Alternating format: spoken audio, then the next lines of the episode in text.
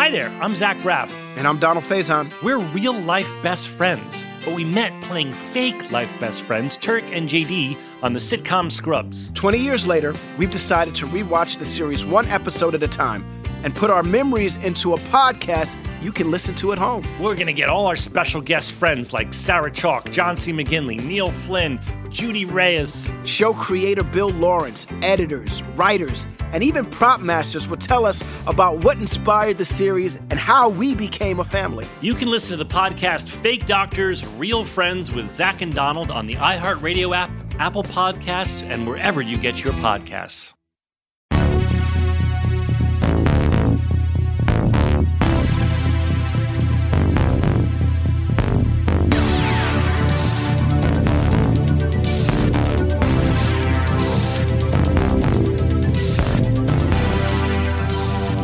Hello, one. Hello, all. You are listening to 100 Words or Less, the podcast. Obviously, you're smart enough for that because you downloaded this thing, and I appreciate that. I'm Ray Harkins, your host.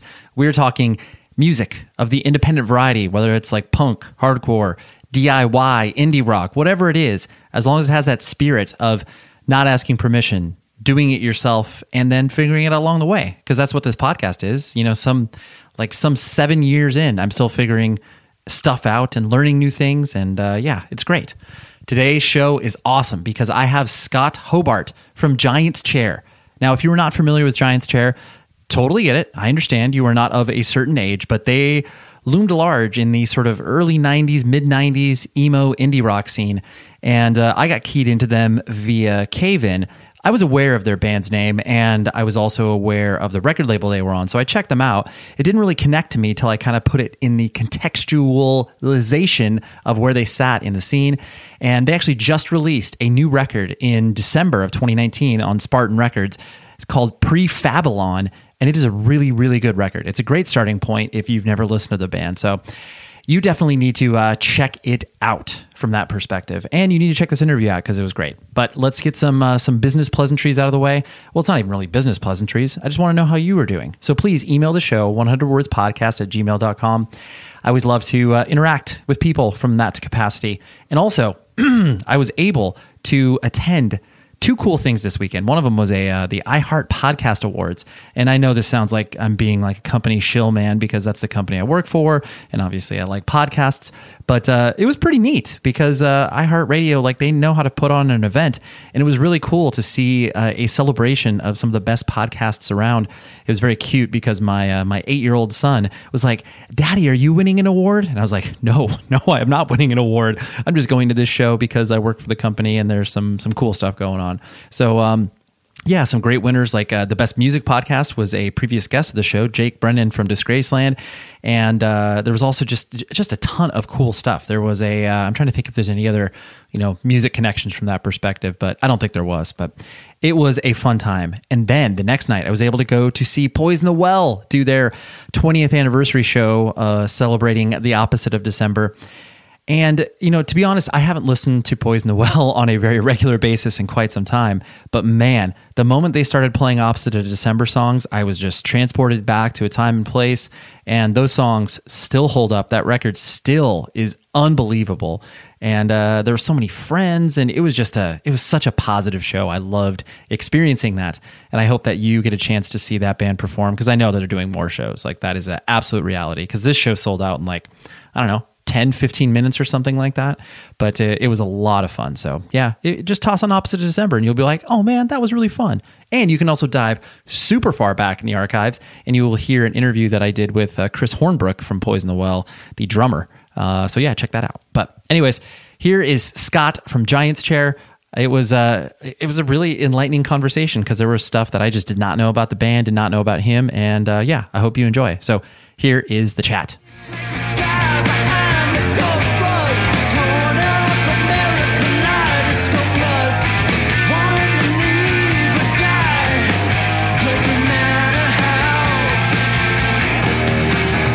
Um, so you know, I'm 39 years old from Southern California and started to get into you know like punk and hardcore and indie rock and stuff, and kind of you know like whatever 95 96 Mm-hmm. and um, you know for a while I, I i kind of resisted the idea of like singing music because you know that's what aggressive young teens don't like you know they're like oh Right. yeah yes. i want the heavier stuff or whatever Right. but then uh, you know as i as my eyes opened up with you know bands like texas is the reason and christie front drive and all that stuff you know i took a deep dive into it and caulfield records was definitely a you know entry point for me and had such a good track record as far as everything they've released and it was interesting when i found giant's chair I I immediately I enjoyed it and I was taken with it, but it was one of those things where I was like, "Oh, these guys feel older," and I don't mean that in a pejorative, like you know, but it just felt, uh, for lack of a better term, and you know, people throw this around all the time, but like more mature, you know. Yeah. Um, have you got that sort of characterization before? Do you see kind of you know maybe where uh, a, a random you know teenager from Southern California would define that? Well, um, I feel like actually just kind of recently with this new record, we I we I don't know if it's really to your point, but we just saw somebody was had just got the record in the mail, was listening to it, and they had just they they were fans of Spartan Records, and they had never really uh, heard us before, and they just kind of, but they like to buy all the Spartan stuff, and they got it, and um, and it, they're I, I can't remember word for word what they said, but it was something to the. I feel like it was something that, you know, used the word mature, and like it was more. Um, yeah, there was something in the music for them that that seemed to be, um, uh, you know, older, I guess, uh, to use your word. But um, as far as back in the day, uh, I mean, I think we felt a little bit older because we were by, but not by much. I mean, when we were out with Boys Life, um, I, we were, you know, they were probably two years or so, maybe, well, maybe a little bit more than that, younger than us, and um, but at the same time, we felt a little greener than they, than them because they had they'd already been around, and the same with some of the other. Uh, bands around Kansas City that were getting out and around, you know, Season to Risk and Molly McGuire and this Germ Box and stuff. They were they had already been out doing stuff, and so we kind of always, to some extent, I, I felt like we were um, younger in that respect, but. Um, but no, not uh, the, the you know I, I haven't really heard the adjective of mature uh, or older sounding to any great degree, but a little bit. Yeah, no, I, I I get that, and I think it's you know it's weird too because like when you know your your first introduction to whatever genre of music like that's kind of your you know the the the pole in which you compare stuff to. And so Mm-hmm. if if things sound a little bit more technical you're kind of like oh yeah like you know they are just more skilled players or whatever you know? Right, yeah. and sometimes you I- attribute that to you know being a little bit older. And like you said you know maybe a year or two older but like you know in those terms that's like a world of difference. Sure, yeah, um, and I do think that uh, you know we've also we have had reviews of uh, that peop, you know people said that of our uh, peers, uh, you know, some other bands and stuff that we were, uh, yeah, more technically uh, adept, I guess, or you know, we played. Someone said we played circles around some of the other Midwestern emo bands, but I'm not sure. We all, we all we all like it all, and sometimes you know you want to you you want to you know you want to hope that you were uh, um, n- you know not just the technocrats in the room but Yeah, right. You're not just like shre- we actually- shredding we don't- to impress. Yeah, yeah. right. i wish i could shred more uh, you know i wish i had more chops but um, but anyway that's always nice to hear if people think you do. Yeah, and and I also uh, I'm not sure if this got reflected back on you at any point too, but the um, uh, like Steve Brodsky from Cave In, um, you know he uh, he did a side project called Kid Kilowatt that was uh, very very um, akin to what uh, Giants Chair was doing, and you know is, is still doing from that perspective. Um, you know, and, and like once I I fell in love with that project, and I kind of worship at the altar of Steve Brodsky. So like when he started Sure. kind of sprinkling like, oh yeah, Giants chair is really important. It kind of like all came full circle to me where I was like, oh yeah, I see. Like you know, not only do I, That's cool. Yeah, so I, I don't know it, it, if you were aware of that sort of like homage that was being paid to Giants chair. Well, I know um, I knew of Steve, and I knew that the that Cave In had covered the um, the callous that Yeah. song. And um and of course i mean that is just you know you can't really hope for more flattering situation than someone taking your your song and doing it. You know that's always huge. Um and then yeah I, and we we did get a chance to play with them. They came through. We had and not that long ago uh it was probably three years ago now they were uh, uh mutoid man was coming through. And so uh they asked if we could if we would want to play. And we were by then writing the songs for the new record. And so it was fun to sit with him and or stand with him and talk for a little bit about about all that. And yeah that's super cool. That is that that is very cool. It is it also is really neat to have um, you know uh, that all kind of cycle back where people Right. are still staying active in music, such as yourself and obviously Steve for that matter, and then being able mm-hmm. to you know like you said share the stage and just like you know talk to each other as peers as opposed to like you know Steve being a fourteen year old trying to rip off Giants chair. You know like it just it's kind of cool to have that. Yeah, it is, and man, they slayed too. I mean, it's talk about someone, you know, but I mean, plus they're hilarious, you know. Yeah, yeah. The- but just the technical, you know, that was definitely one of those nights where it's like, wow.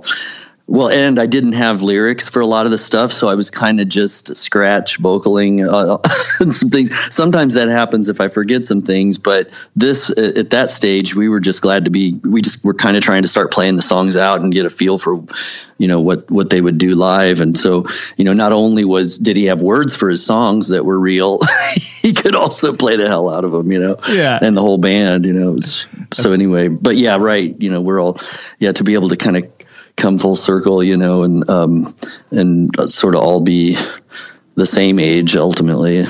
Yeah, totally. Because yeah, it, I mean, to your point earlier, when you are you know anywhere between like sixteen to twenty three, if a person is you know two or three years older than you, that is like such a vast difference. Even though Oh, yeah. you know, yeah, when you're thirty nine versus forty two, it's like no one cares. Like there's no Right. there's no difference. exactly. Yes. Yeah. Um, so kind of reflecting on you as a person, you know, I, I know you're uh, there's you know some biographical information I'm going to skip across just because you know that's been reiterated in uh, a bunch of mm-hmm. different places. But I understand you were born and raised in kind of rural Missouri. Like how rural, mm-hmm. how rural are we talking about? Are we talking about like you know like one stoplight town or what? what Yes. Okay. Exactly. It was a. It was. It's a. Uh, they have a couple of stoplights and actual traffic lights now because you know the fast food comes in and then the things get a little, a little Yeah. more hectic. But when I was growing up, I mean, we literally had one red flashing stoplight in the center of town, and um, and so it was. I think you know we we joked there was four thousand people on a good day in town. You know, generally. So I mean, it's not the smallest town in southern Missouri, but it was uh, definitely one of the smaller ones. Yeah. And I think to your point, I think it's one of those things where I, I- think it's good for people to, uh, you know, either be raised from or have an experience of staying in a town that is that tiny because it not only gives you perspective and something to, you know, compare stuff to, but, um, yeah, like my, my stepfather was raised in a town called Farmington, Illinois. And it was like, like to your point, it was like, I mean, I think it was a little bit larger, but, you know, me being a suburb boy getting exposed to, you know, r- rural Illinois life, I was like, oh, yeah, the world is bigger than just my suburb or whatever. Yeah, yeah, the the fabric, you know, of it all, the the contrast. For me, the contrast between growing up there and you know, really, you know, I've spent 18 years. I mean, my, all my formative years were down there, and then um, at 18 to uh, to come up to Kansas City, which is four hours away, and um, just kind of be transplanted and and to be transplanted in a very creative environment of a you know an art college and a music scene is pretty mind blowing. Totally. in a really great way, you know. Oh boy. I love shows. I love going to shows. I love having experiences at shows. Stuff that is like a little bit different than maybe just going to a venue, watching a band play. Go to soundrink.com and they will deliver that in spades. So they have all of these amazing VIP ticket upgrades that you can include on many of the tours that are coming through your city. I have seen stuff like, you know, play Jenga with your favorite band, go grab some coffee. Here's a really cool in-depth acoustic Q&A with the band. I've seen so many of these awesome awesome options. And what makes it even cooler is that they work hand in hand with band and the management to be able to make sure they're crafting that experience that's, you know, true and authentic to the band because you've been to something that a band doesn't want to do, right? Like, you know, like a random autograph signing at like a, you know, a mall store. Like that's that's a nightmare. No one really wants to do that. But these experiences are exactly what the band wants to do because they've selected them. So go to soundrink.com. They have this VIP ticket game on lock and they will make sure that your experience is well worth every penny that you paid for it. So soundrink.com, thank you for supporting the show and go to some more shows, okay? You know, at that point you were ready to kind of, you know, be exposed to the, mm-hmm. the world outside of it. Like, did you feel I, mean, obviously, because you went to a larger city and you know wanted a, a, larger experience, did you have that kind of like you know small town? I can't wait to break out of it sort of you know vibes going on, or was it just? you know, of- it's funny. I I never I never really felt that way. I don't know if I just had a fear of not appreciating where I where I was from because it was sort of the cliche that you know I just want to you know shake the dust off and get out there. I'll never come back to this town, and I always just assumed I would miss it when I left, and so I kind of tried to appreciate it as best I could while I was there, and um, and so it wasn't I mean, I, I, was excited by the adventure of it all, and and um, and had really no idea what to expect when I got away f- from there. But I, you know, I went back and was glad to go back the following, you know, the after my first year of college to work, you know, mowing lawns or whatever, you know, just to work and go back home for the summer. Um, so I was not in any huge hurry to get away necessarily. No, but I was glad I did, and and it was you know it's all been good. Yeah, sure, sure. Well, I, I think the comedian Patton Oswalt, like he, you know, made some joke where because he was raised in a small town in Virginia, and mm-hmm. he said the moment that people started talking about working at the local gas station because they get free gas, like yeah, that that is it's like oh, like yeah, you have no ambitions beyond just this this you know five mile radius or whatever. right and yeah, I mean, I guess maybe that works on some level for some folks, but I, you know, I don't. I, I guess I figured I would leave. Uh, you know, I need it would go, so it wasn't like I, yeah, I wasn't planning on staying, but I was not, yeah, trying to run away from home anytime sooner. yeah, sure. No, totally get that. Um, and so, what was your family structure like? You know, mom and dad in the house, brothers and sisters. What did that look like? That so my mom and dad uh, for you know till I was eight, and then they split up, and um, and my dad was around pretty much, and then uh, but then he ultimately he was a shoe repairman, and so by then. You know, it was just getting harder and harder uh, if you weren't living in a bigger city to find people who were buying shoes fancy enough to want to get them fixed or something. Sure. So he so he he ended up moving up to St. Louis, and so it was just uh, my mom and my sister and I, and um, that that was pretty much the immediate life. I mean, he he was around and would come and visit, and um, and we went up there and stayed with him a time or two also, and um, so that was sort of the family vibe. My grandmother and grand uh, my mom's mom and dad lived in Houston, Missouri, which was about 60 miles away. So we would go down to their town, which was maybe like three people larger than our town. Um, and so we would spend time a little farther down in there. Um, uh, you know, spend some spend summers a little bit down there if my mom was going to go to Opryland or something. Sure and then uh, so that was pretty much the the immediate family scene. Got it, got it. And you mm-hmm. are you the oldest b- between you and your sister? Yes, uh huh. Yeah, okay. she was she was a couple years older. I, she's passed now, but she, um, we had a. Um, but yeah, that was our just two years apart. Uh huh. Got it, got it. Um, what age was she when she passed away? I'm sorry to hear that. Oh yeah, so she was um, she had struggled with uh, addiction, and um, so it was she. It was really about I guess four years ago or so when it finally got her, and yeah, um, you know, rough. just a kind of a you know bad accident type thing that, but it you know was drug related. So yeah, uh, and then yeah, so that's that that's what that's what happened there. Yeah, no, that's that that's rough, and you. Yeah. I mean, you you, you can't help but uh, look at the you know. Um, I guess the, the boredom that exists in a lot of small towns, and Right. obviously, like you know, did, did you, um, you know, and, and you, I'm sure, had some of that as well. I mean, like you know, was w- I I guess was that kind of pervasive around your town? Not even like drugs, but just kind of the the the boredom of like, oh man, like what are we going to do today? I guess ride bikes. yeah again? i mean i think there yeah there was there was uh, uh i think some of that of course you know you can it, there was a lot there was i felt like um you know the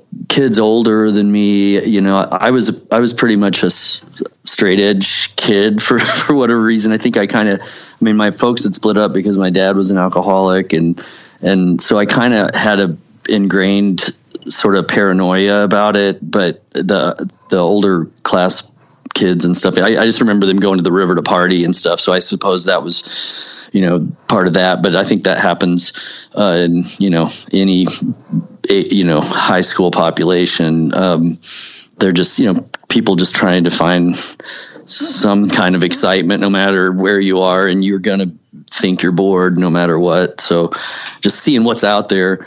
Um, but i do feel like you know with the you know when i look back um, you know the opioid thing I, you know that has really decimated a lot of things down there and meth also i mean it, and i do think that the, yeah there's just a sort of this well you know, there's nothing else really going on, and I, I'm not aspiring to do anything else, and there's, you know, no opportunity, so why not just obliterate, you know? yeah, totally. I, I feel like that's a thing for sure. Mm-hmm. Yeah, it, it definitely. I mean, when you combine all of these elements of like everything you're talking about, like you said, plus the boredom, plus the uh, idea that like you know what what like I, I got brought into this world under these like weird circumstances, and like I'm in a small town. Like, how the hell am I going to get out of here? And then you just feel that you know that cycle happening over and over. Right.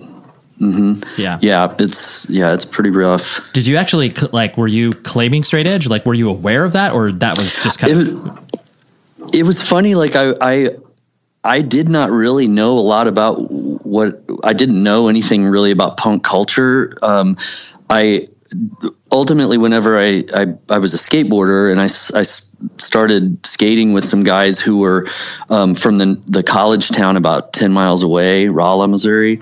And they were more into punk culture. And I was in, you know, I would get, um, you know skate magazines and so i kind of started to see that there was a different world and some different you know things going on but i do remember i you know while i never put a i had i never had black x's on my hands but i do remember for a while for a long while i was drawing every day i would draw um a skull and crossbones on my hand and i don't even know where it came from but That's it so was, good. you know, yeah it was like a vaguely uh it was a vague X, really, but Right. uh, it was a skull and crossbones for some reason, and it was definitely during my, you know, you guys are just fucking your lives up by partying, and I'm Yeah. just skating, Yeah. you know. Wow, I, I have to say, I mean, I, I I'm still straight edge myself, and I, uh, you know, I, I definitely like xed up in high school, like you know, going Yeah. to school. But like, I can safely say I have never heard a skull and crossbone X like vaguely resemble it. Like, that is that is a beautiful piece of poetry, Scott. I like that. I don't know. It's just funny. Like, yes, the um, coincidence of it all it dogs me. totally. No, I love that. I love that. It's just like you know, accidental straight edge that you were claiming via a, a skull Right. crossbone. yes. That's so good.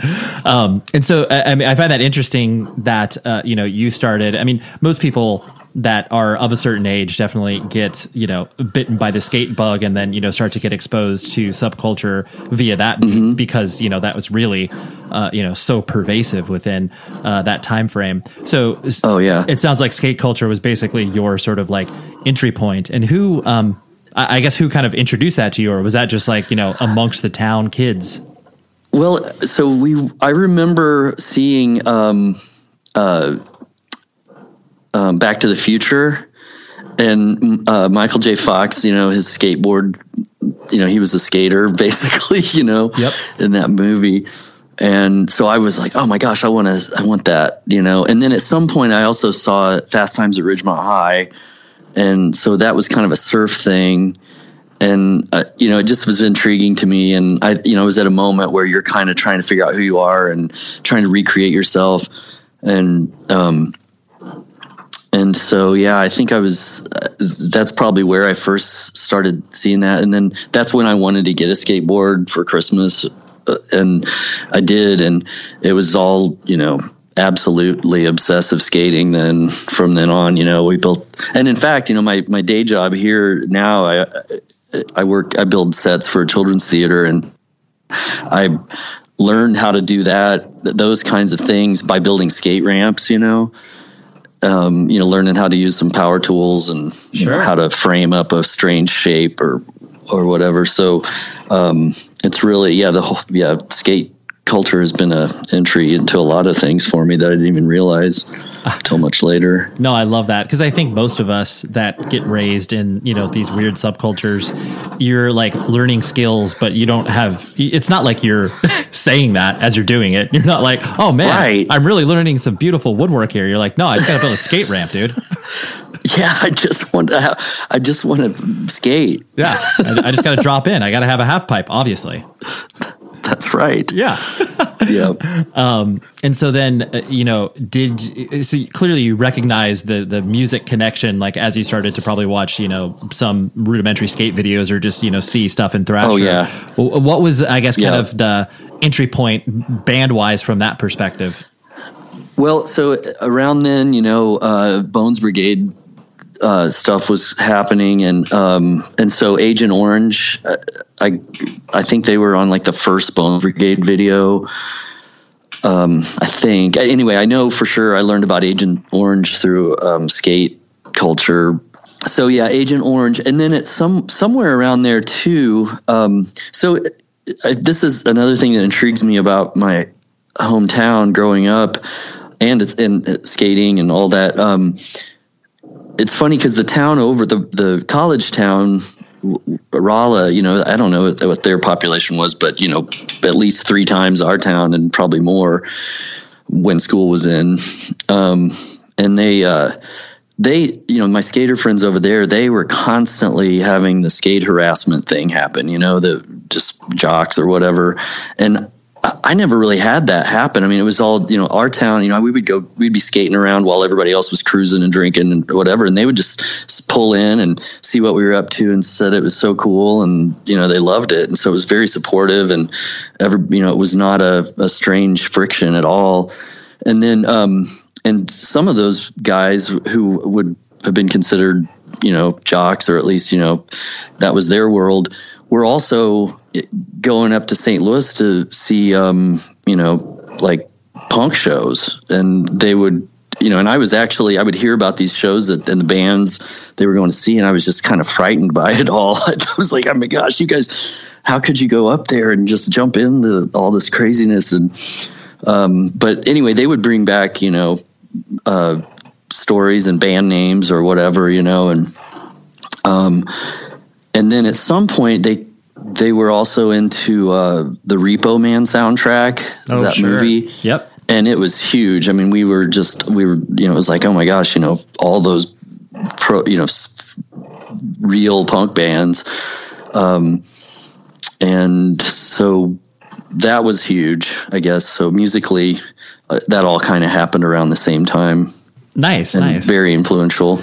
And how did your, um, you know, because it, it sounded like your your mom was the one that was doing most of it. I guess the the parenting, as far as being, you know, living with her and stuff. How, you know, as you started to get into this weird stuff that she probably had no context for, how did she react to it? Oh, she was so my mom was a hairdresser and she um she, you know she, she was just she was like I don't care as long as you're not getting into trouble, you know, you can do whatever you want. And so I was having her give me, you know, crazy haircuts and That's um, awesome. dyeing it, you know, or do what anything, you know. I was just trying to be nonconformist in some any way I could, and um, and she just was all for it, and sh- so she would just do whatever I wanted and let me do wear whatever I wanted or anything, and she just figured it was pretty harmless and you know just part of the uh, you know a per- personal evolution, and so I have to thank her a lot for not you know you know really Yeah, can't. She was just she was just like, well, you're you're the one who has to wear it, so whatever you want to do. Totally. Yeah. she she was very good about that. And you know, music. I mean, she didn't she didn't understand or care uh, really too much about what I was listening to,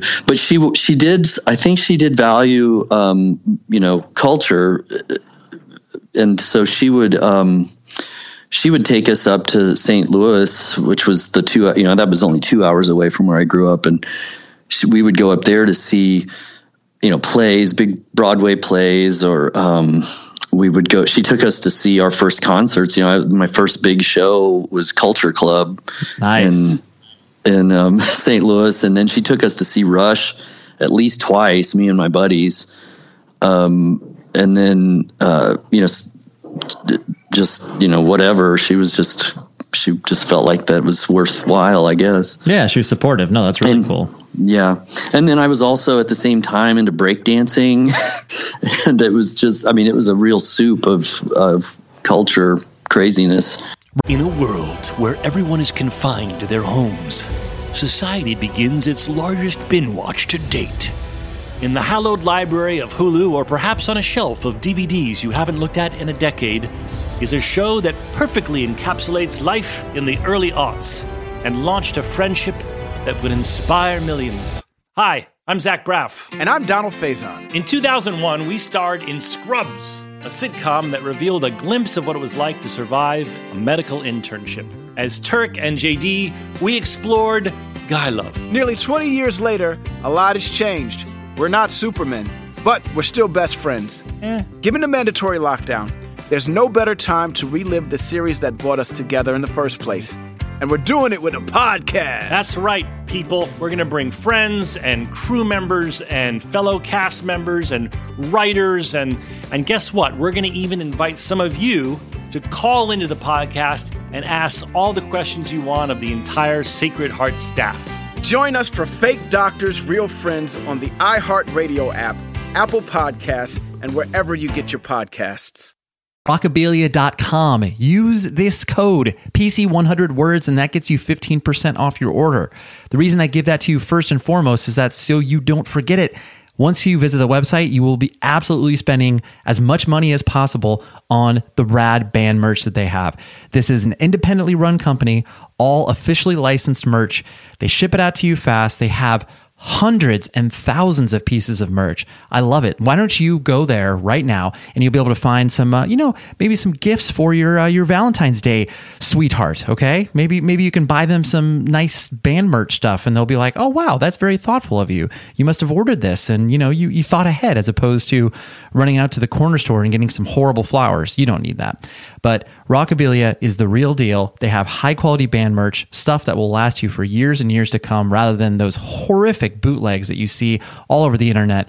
You don't need to do that to yourself, nor do you need to do that to anybody that you purchase it for. So, like I said, use the code PC100, that's the number 100 words, and that gets you 15% off your order. I love them so much. So please go check out the website and you will, uh, yeah, you'll buy a lot of stuff. Okay. Now here's the rest of the show. I mean, I appreciate you mentioning that because I, I think it's so. It's fun to uh, you know when you're a kid and you're pretty much devoid of context. Like you're just into stuff because you like it. You don't, Yeah. you know, you don't have. I mean, of course, there's the judgment of friends being like, "Oh, dude, that's lame. You're doing this thing or whatever." But you know, for the most part, like you can kind of skate by on some of those things if you find the appropriate. You know, if you, even if just one of your friends likes breakdancing, you're like, "All right, that's that's cool." Like I got my Yeah. Oh yeah, definitely, and that's about what it was. It was me and maybe two other guys who would who were doing that while you know, and you know, well, are we going to break dance or skateboard tonight Skateboard, at yeah. the at the um, at the supermarket parking lot? You know, Of course, yeah, that's beautiful. Um, and l- like you mentioned, um, you know, college was kind of an awakening for you in regards to you know getting you more into like independent music and all that sort of stuff. Um, but I guess prior to that, like, did you um, did you care about school? Did you have kind of like ambitions for yourself in regards to like, oh, this is a career I'm going to do? Um, no, not really. I, I, you know, sort of around the seventh grade era. By then, I was uh, not a good student. I could always draw and, and paint. And I liked to, you know, I was I could ace art no matter what. And drafting, I loved drafting and shop class and those things. But uh, and I liked to write, um, but uh, you know, I, whenever it came to like diagramming sentences or doing any kind of math, I was a, a terrible failure, and so then. Um, eventually I just kind of hobbled through, but I was in no way uh, um, academically inclined at that moment. It was more just, well, if I can just you know, my mom was like, uh, you know, if you can just make it through and graduate, then maybe you'll go off to art school and you could draw all you want, and maybe that'll be good. So Got it. She was she was kind of on that.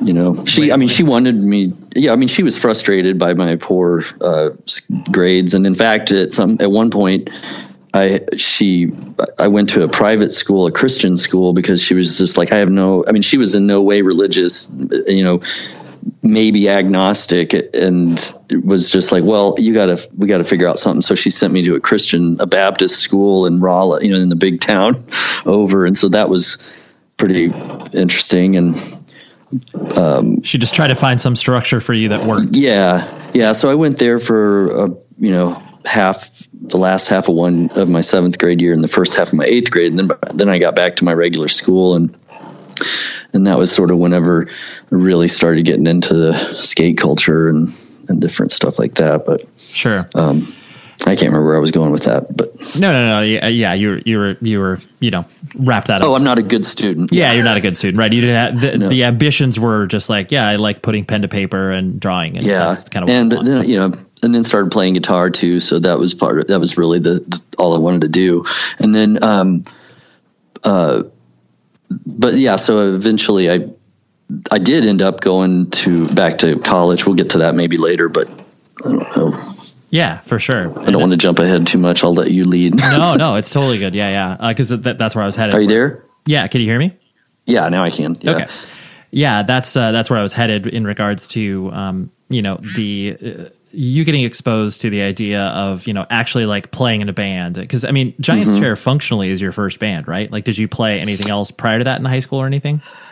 Um, yeah, we had you know we had some different bands like a, a, cover band. I did have one full original band that had I don't know we probably had five tunes maybe, and we played one show, and then but other than that, it was really just a variety band. Basically, it was just all of us guys who had by then started playing guitar and drums and stuff. Just we would, I think there were four of us, and we would just all pick like three songs that we wanted to do, and so it was a real mashup, kind of of classic rock and college alternative type stuff.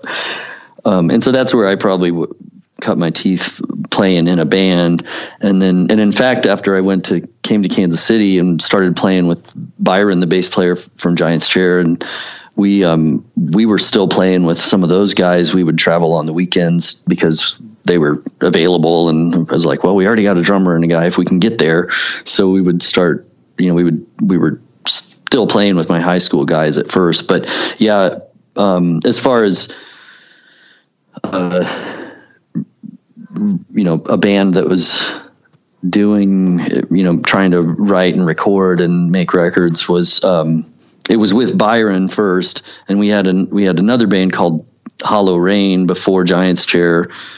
It was Hollow Rain, and then Hot Boy with different you know we had different drummers and people, but it was always Byron and I. And then Giants Chairs when we got together with Paul and and Byron's old high school friend, and got that's uh, Got That's it. what happened. Yeah. Yeah. Um, and so, you know, a, as you started to kind of like get out there in regards to Giants chair and like, you know, play shows and do all that sort of stuff, like clearly, you know, at that time in the, you know, whatever the getting off of the you know mm-hmm. sort of grunge hangover where everybody was you know signing bands and independent rock was the new thing and you mm-hmm. know but bands obviously of the sort of indie rock you know emo genre like there's no career path you know so I pres- right.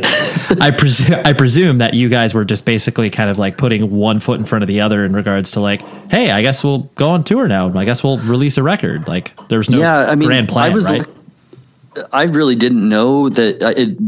It was more like Byron and Paul. They had grown. They were from Green Bay, and uh, Byron especially because we were. You know, we we met each other the first day of college, and he had a. You know, he was he had come from this really vibrant punk scene in, in Green Bay where there were, you know, all ages shows all the time and people making records and selling records and doing their thing. And so I kind of learned about it all from there. And it, and it, you know, it was just like, well, and then, some you know our friends here in Kansas City who were starting bands at that time you know that just seemed that's just what you do you know it's just the you know you get together try to get some songs try to record and um, you know try to play out as much as possible and hopefully get out of town and so yeah it just becomes more clear to you what you know what the the path is you know what what needs to happen first because ultimately you just want to be out there rocking you know so yeah, that was it. it's like, hey, I could play. play Are you live. there? Yep. Can you hear me? Can you hear me? hello Can you hear me? Yeah, I can. I don't know why it keeps cutting out like that, but I guess we haven't lost each other fully yet. No, no, no. Yeah, we're good. Um, but yeah, no, it makes sense because you're just, you know, operating off the idea that like, well, this is a fun thing. We're just going to follow it till its Yeah, logical end, like whatever that may mean. right. I think the I think the thing is is that we were. I, I always just wanted the romance, I think, and the adventure of getting on the road with a band. I mean, that seemed just the the ultimate. It was always, you know, you would just, you know, once you started getting into, you know, music and you are idolizing people, you know, rock bands or whatever. I mean, it just is absolutely so romantic and so adventurous that that's what you wanted to, that's what I wanted to do. And I, you know, that was the focus. It wasn't um, that man. If I could just get out there on the road, then I could be making a bunch of money or something. It was just if I could get out on the road, I could see mountains and Right. be play. see, you know, see the Pacific play and- Ocean. Yeah, yeah, totally. Yeah, yeah. No, that's a huge. I. it- It's funny because that's such a huge thing for anybody that doesn't live in California or in the Mm-hmm. West Coast in general. Where it's like, oh yeah, if I could see like the Atlantic and the Pacific with like my band, like that's oh my god, Yeah. I can't even believe that. yeah, yeah. It was just that was the goal. Yeah, for sure. Um, I mean, you want to you want to write good songs Of and course, make of good course. rec- records right, too. right. But yeah, know, there's other there's other goals. Yeah. um, and so th- uh, something I find interesting too, because this is such a uh, a, a thing of the the time, and all, obviously when bands don't have any sort of like career ambitions, you know, you guys release two full lengths in pretty quick succession. You know, Right. Um, it's like you know because whatever within a year and a half you were releasing both of those, and you know whereas bands now like clearly have a calculated path of like okay here's an 18 to 24 month album cycle and you know those words didn't exist back then yeah, Um, I presume the the fact that you guys put those out so quickly was just the fact that you had all of these songs written and there was a lot of creative energy and juices flowing where you're like, yeah, we got to get it out there because yeah, our old our our full length like our first one like that that's you know that's old now like we got to get Right. we got to get the new one out. Yeah, we were just trying to keep writing, and uh, there was definitely more ideas, and we all lived together, and we could practice three days a week, and um, so yeah, I mean, we had it, and I guess I felt like, or we felt like, you know, you just kind of keep producing, and um, and then you know we did we we felt a little like we wanted you know once we had got the first record out and toured on it you know you do want to just kind of start it over again and um, as soon as possible so yeah we were just per, you know just trying to stay prolific um, just keep writing because it, it was too you know you get you get better as a band and it just becomes more fun to write because you can kind of do more stuff and you can you can um, you know whatever you're hearing you can make real sooner I think Sure. Yeah, you just want to get it out there because Mm-hmm. there's no. You're like, why would you wait on it? Because it's like, well, yeah, we can just like you know tour more and that's fine. yeah Right. yeah yeah we we definitely wanted to just keep making stuff Yeah. Yeah. That's awesome. And we, yeah, we didn't know any better. So Right, yeah. We don't know. And in fact, right now, I'm kind of like, well, this record actually hasn't even, I mean, it drops on Friday for real. And I'm already trying to write new bits because it just seemed like it took so long to get the songs together this time that, you know, and just to kind of get on top of the whole th- thing, I just want to make sure those crank those uh, wheels keep turning. You know. Totally. Yeah. Well, especially too when you're in such a different station in your life. And like you said, it takes a lot longer to get all these things moving in Right. synchronicity. So it's not like, you know, yeah, it's not like you have an abundance of time to be like, hey, cool. Yeah. Let's just like hang out and drink beer and get Right. pizza or whatever. Yeah. you definitely have to be efficient and, and thoughtful and uh, strategic. Really, you know, which is fun too. I mean, that's fun to just kind of plan it plan it all out too. And Yeah, exactly. You have a structure to it and not just like, you're not just reactionary. right. Um, yep. something that I, uh, you know, a thread I wanted to pull on from kind of, you know, previous interviews that you've done, because I, I think this doesn't get, um, it's kind of an overarching theme, but it doesn't get like spoken about very much. Where, um, you know, you've mentioned in uh, previously, like the immediacy of this scene is kind of what struck you the most. Like once you started to, you know, really get out there with Giant's Chair and start to, you know, experience all these bands and tour and all that sort of stuff. Um, you know, uh, talk to me a little bit more about kind of, you know, I, I understand what you mean by that, but just like, you know, what it, was it the immediacy in regards to how, you know, quickly you could put out music or like how you could book shows or was it like just basically a combination of all of those things? I feel like it um, it has to do with I mean the excitement of you're just getting closer and closer to the core of where the action is. Um, and you know yeah in the sort of most basic sense it's like wow I'm I'm buying an art of a, a record from the guy who is who just who wrote these things you know and this is so immediate. Um, that to me is super exciting. And um and then you know you're you know just being as face to face as possible um was really um energizing. And so I, so uh I don't know. I mean it's pretty it seems pretty simple. I think that's I'm not sure I can say much more about how No, how I- cool it is. Yeah, I think that's it is something that is so engaging when you feel uh, you know Uh, of a certain age where it's like you don't mm-hmm. feel like you've got many choices in life because you're told to go to school, go to work or whatever, do all mm-hmm. these things that are, you know, prerequisites of you, but then when you're given this sort of really open playground to be like, "Oh yeah, like you can create something from nothing. you can Yeah. book the show. Like that just feels like you not even so much from a control perspective but just the idea that you can work on something that didn't exist before Right. Yeah, that is true. And yeah, down to the artwork, you know, that was an, that's another thing is for me as a visual person, um, you know, I, I derive a huge amount of pleasure from dreaming up what this thing could look like, even, you know, let alone, you know, even just aside from what it sounds like, you know, and the, and flyers and the whole, the whole thing. I just love that,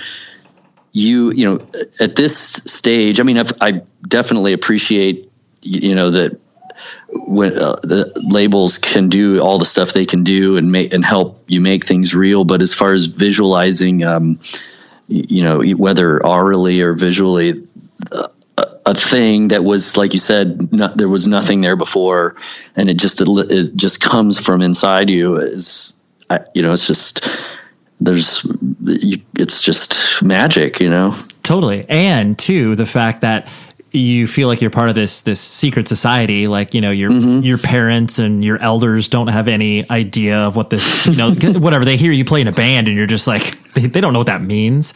Right. And so Yes. the fact you can just exist completely you know on your own and unencumbered um you know given some guardrails but like yeah you can Right. just experiment and be as weird as you want yeah and you might end up you know at calling them from a payphone in los angeles too like and that i just think i love that bit too wherever whenever we did get on the road to be able to you know you just felt like you'd really done something you were out there you know just barely scratching by or, but you'd made it that far and to be able to call your mom from the road is always a thrill totally yeah just to, just to be like hey I, i'll bet you never thought i'd be here with my dumb band Right. Yeah that's right with all this noise totally.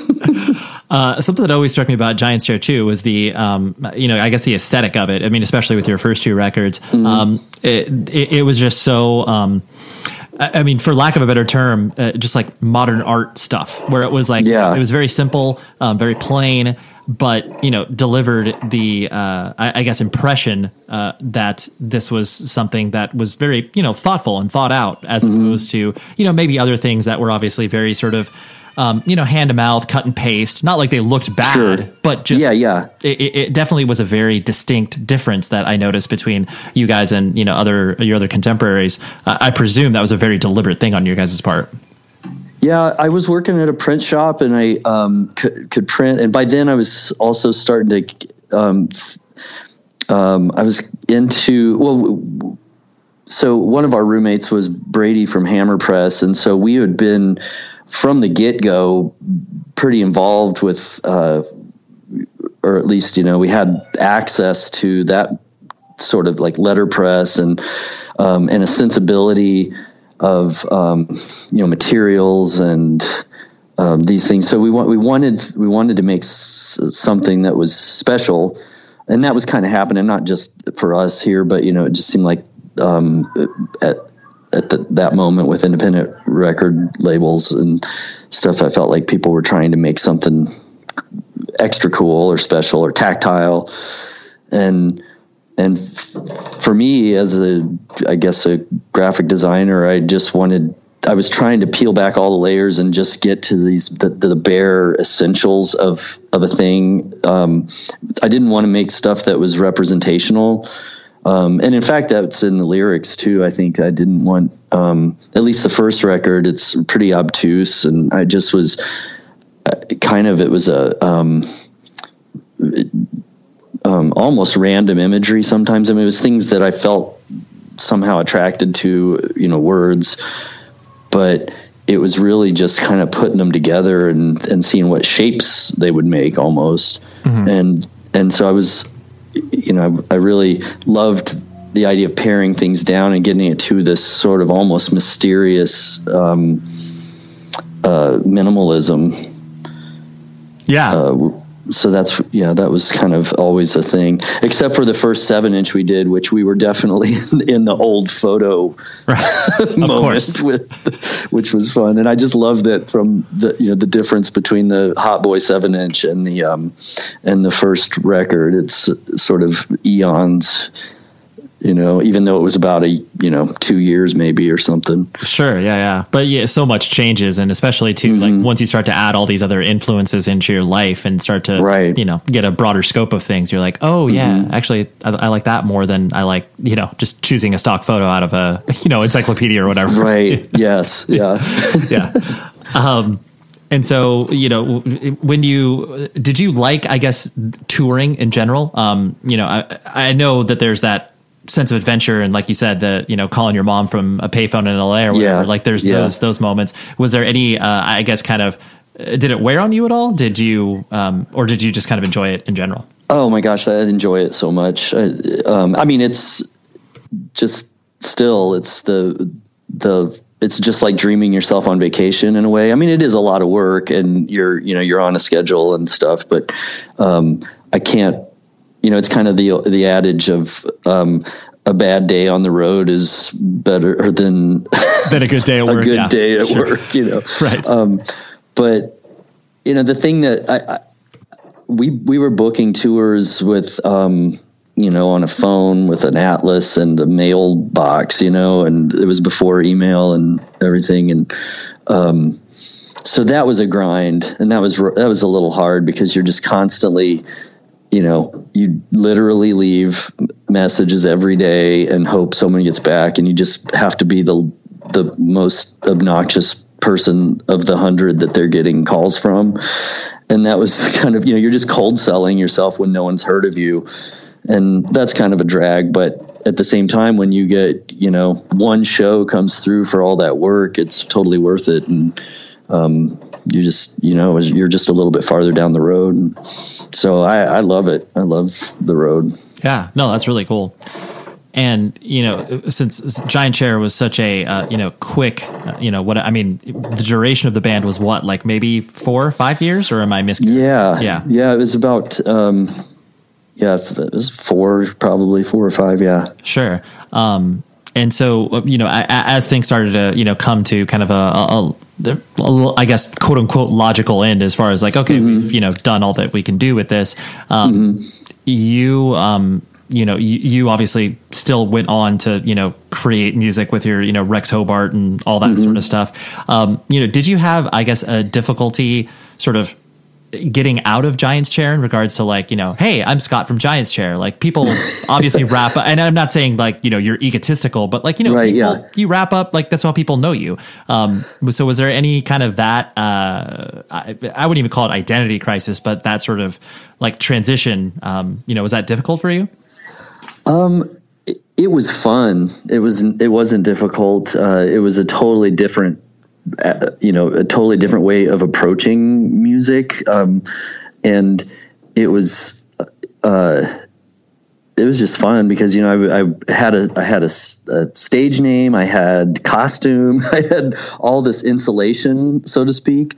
And it was just very liberating to kind of just say hey I can I now I'm going to write very straightforward country songs for God's sakes. And um, you know, dress up in this old sparkly suit and be a clown, you know, but it, a sad clown. And um, it was not, it wasn't hard for me. I think, uh, I, I'm sure that a lot of anybody who cared if anybody cared really they they were maybe shocked or jarred by it but at the same time it was so absurd that you know even our you know hardest rockin' friends seemed to appreciate that it was just it was fun you know that was another that was part of it. I really wanted to have fun. I was kind of at, at the moment tired of being a trying to be a serious rocker. Not that there wasn't a lot of laughter around in in and around the band. I mean we're all a bunch of goofballs but um but it was really fun to sort of take it to that next ridiculousness. Sure, you want to be able to let your hair down and obviously be yeah. something completely different than what yeah. you previously were. Yeah, it was it was really fun. Yeah, and still is. I mean, I still I still do that. You right. know, we once a month at least. It's just kind of like a you know, just a, going you know taking a walk through the country. Sure. no, that's cool, and I'm sure it, it's interesting for you to, uh, you know, get feedback in regards to, um, you know, these sort of interviews and obviously the press cycle you're doing about the new record. Um, it, you know, it, I guess since you've you know uh, quote unquote come back as far as releasing new music and the idea that you you know you're going to be you know active and playing shows here and there. Mm-hmm. Um, what's kind of been you know a, a, surprising element that you might not have considered before you started to you know put yourself out there and work with Spartan Records and do all that sort of stuff? Right. Um, uh, let's see. Well, what would be what's surprising? Well, I guess I was surprised in a way of uh, just the writing process, at how um, how fast the the music came, the guitar parts and stuff, because before when we kind of f- closed closed the doors um, in 97 it was very literally you know that the just the ideas weren't coming. I guess we i personally as a key member didn't you know i just wasn't feeling it and i just didn't have any ideas. I felt like i'd stretched my fingers as far as i could at that moment. And then so it was interesting to me whenever we s- decided we were going to start writing this stuff that how f- I mean, I guess it doesn't didn't really surprise me because it had maybe in a way had been pent up. You know, I'd been I had done some things, but it hadn't really um, been trying to come up with ten or twelve new rock riffs.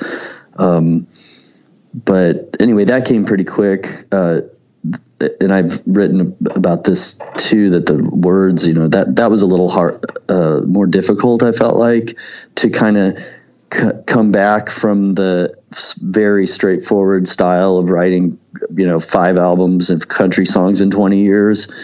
Um, but ultimately, I felt like it was, you know, it was a cool um, process of, you know, sort of the way I used to do things where I would just b- basically just drivel on sheet after sheet of paper and then kind of go back through and say, oh, that's kind of an interesting um, image or idea or thought. Sure. Um, so those different things were a little um, surprising, but then um, and it was surprising of how long it actually did take and how many you know, whenever you, you can only get together once a week versus three times a week how much longer it can take with stuff so i i guess we figured it would happen we would be done sooner than it than three years but, sure yeah, yeah. Um, i'm trying to think about the but just like the whole label thing i mean we were surprised that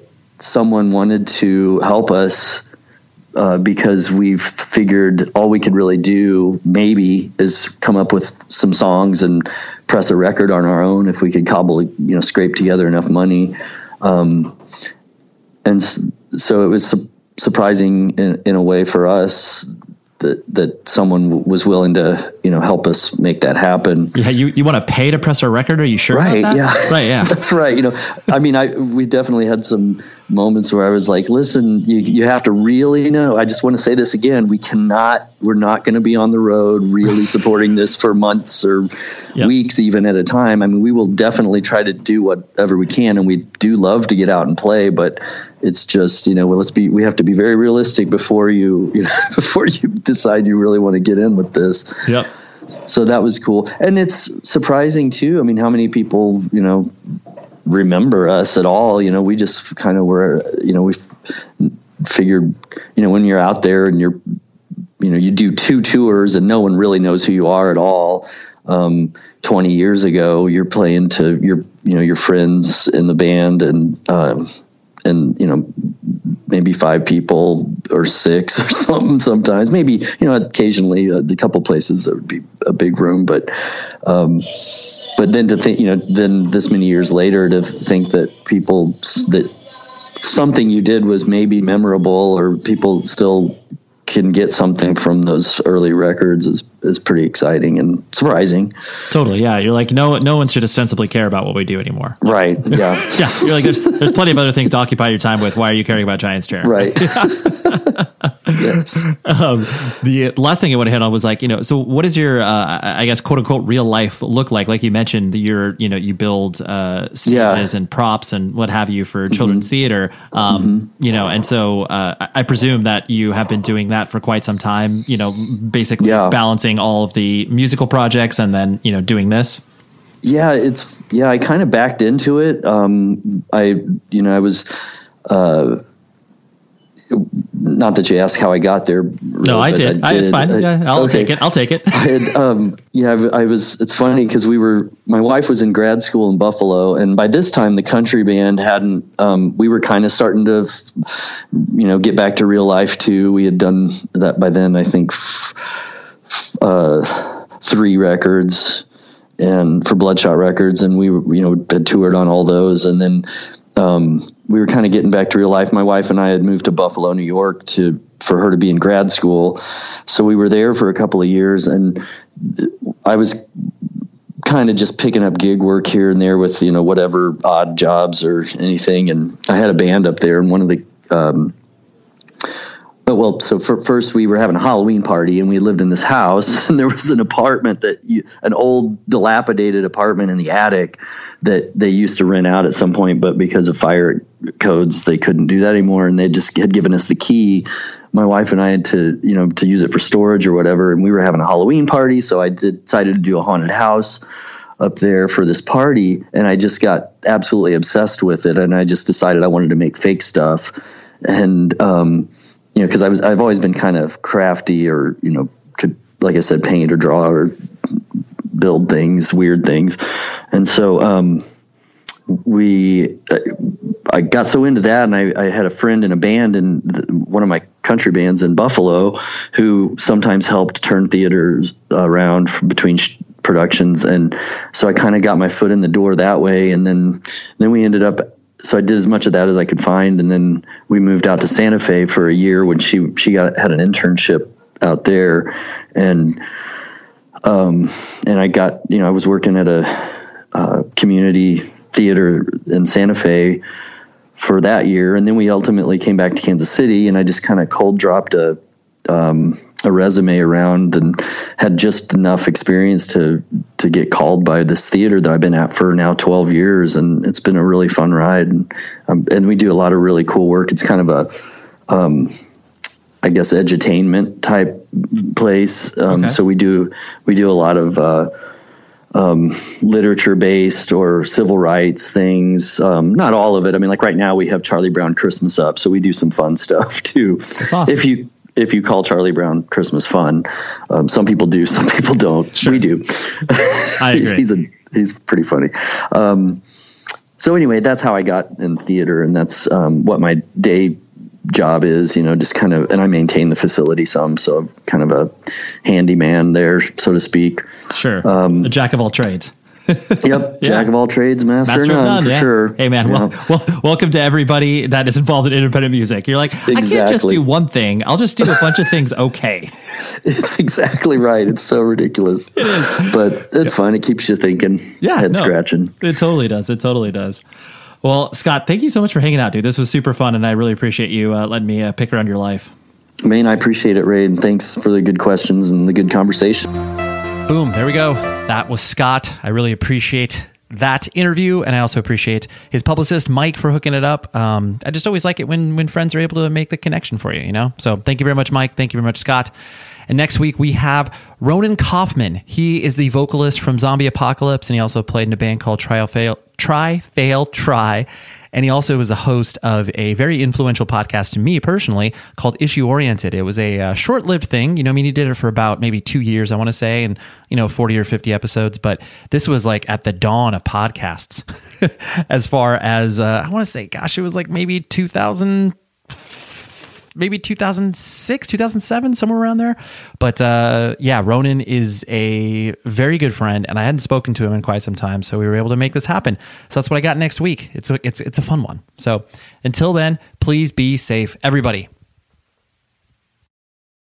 Hey, Miles. Yes. It's Jack from work. Yes, hi. Did you know that we host a daily news and culture podcast where people can I go to get caught do up know- on what is yes. happening? Are you yes? Are you confused about that? You're talking about the Daily Zeitgeist. I just wanted to make sure you knew and that everybody knew that you could listen to us every day, twice a day, talk about what is happening, and they could learn everything without feeling the life drained from their soul. Yeah, I think at the Daily Zeitgeist, we like to give people a balance of just enough news that they feel informed and just enough laughs that they're not overwhelmed and can have a decent day after listening. So, guys, listen to the Daily Zeitgeist on the iHeartRadio app, Apple Podcasts, or wherever fine podcasts are given away for free.